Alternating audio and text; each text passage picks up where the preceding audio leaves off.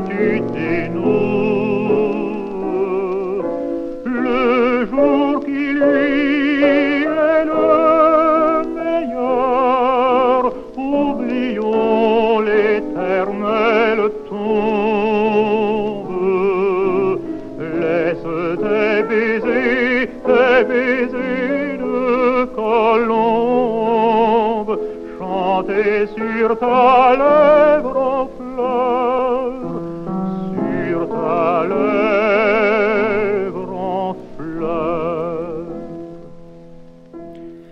C'était en 1935, Charles Panzera, accompagné au piano par Madeleine Panzera Bayo. C'était le début de Lydia opus 4 euh, numéro 2, une mélodie de jeunesse de Gabriel Fauré. Bonjour Éric Lebrun. Oui, bonjour Philippe. Vous êtes donc l'auteur de cette euh, biographie euh, consacrée à Gabriel Fauré.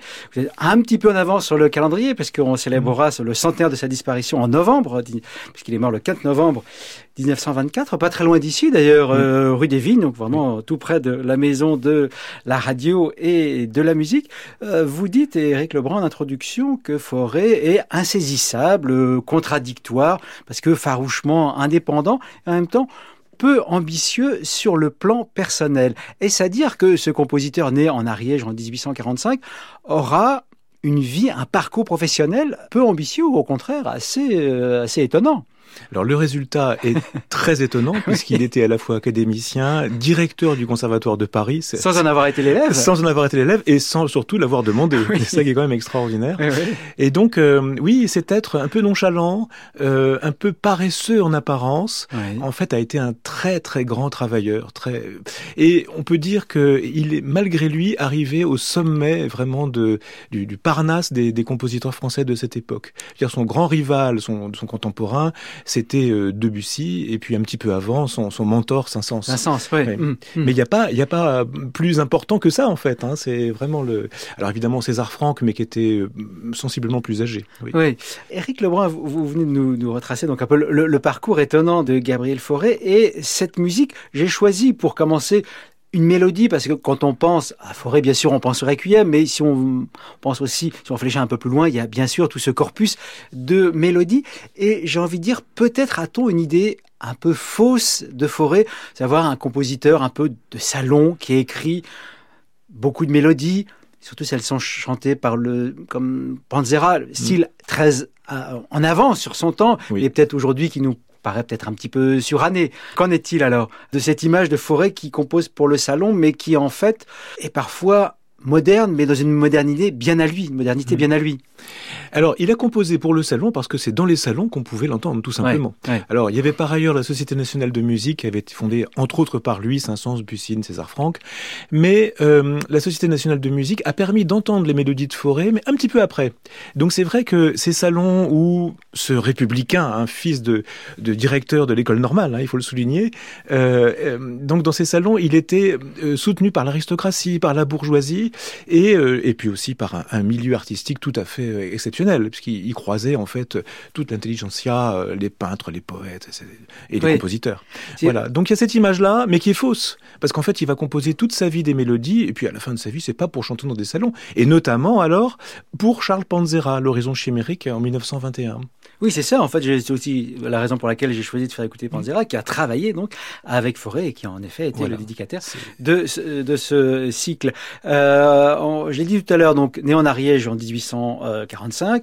Quand il a une dizaine d'années, il vient à Paris, il monte à Paris pour faire ses études, donc non pas au conservatoire, mais donc dans l'école de musique euh, Niedermeyer. Et après, il restera quasiment toute sa vie. Il s'installera à Paris et il côtoiera tout ce milieu artistique que vous venez de, de mentionner, Eric Lebrun. Oui, euh, c'est vrai que c'est assez curieux, d'une part, que ce, ce républicain euh, passe dix ans dans une école religieuse Oui. pour devenir ensuite un musicien d'église, Oui. hein, notamment pas très loin d'ici, à Saint-Honoré-des-Laux dans un premier temps, et puis euh, bien sûr à la Madeleine, À la Madeleine, maître de chapelle, puis organiste à la suite de Saint-Saëns. Il ne va rien composer pour l'orgue. Il va composer cette fameuse messe de Requiem euh, dont euh, le curé de la Madeleine dira mais qu'est-ce que c'est que cette musique? Non, on a cette musique comme ça à la Madeleine. euh, quelques motets, mais c'est pas tellement ça. Non, non. Et alors c'est très curieux parce qu'effectivement, euh, il va composer surtout des mélodies, de la musique de chambre, des musiques de piano, un petit peu de musique symphonique, un opéra, Pénélope. Et donc il va passer toute sa carrière à Paris, effectivement, et pour retourner finalement assez peu souvent dans son Ariège natal, qui pourtant lui laissera de très beaux souvenirs qui d'ailleurs vont se traduire un petit peu dans sa musique.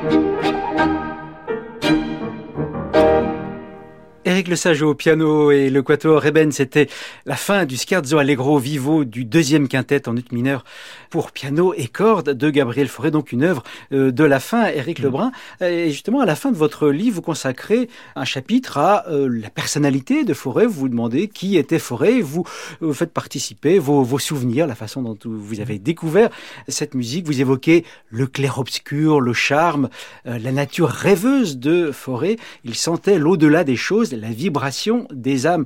Peut-être que avec cette nature rêveuse et euh, ce clair-obscur, on a parfois un peu de mal à rentrer dans sa musique.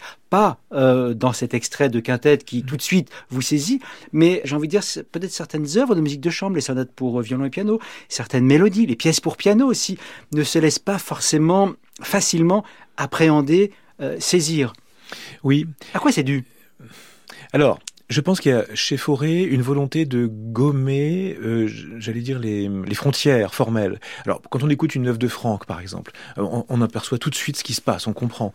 Euh, chez Fauré, c'est beaucoup plus délicat. Et puis, il y a aussi dans son langage harmonique, euh, qui donc euh, se, se, reflète aussi dans sa mélodie elle-même, il y a aussi quelque chose d'ambigu. il est à la frontière de la tonalité. Oui. Et, voilà. Et d'ailleurs, Saint-Saëns, lorsqu'il a entendu pour la première fois la bonne chanson d'après Verlaine, a dit mais je, mais enfin, mais Fauré est devenu complètement fou. Oui, voilà, c'est quand même assez étonnant parce qu'on est quand même dans les années 1893-94. On n'est pas euh, voilà.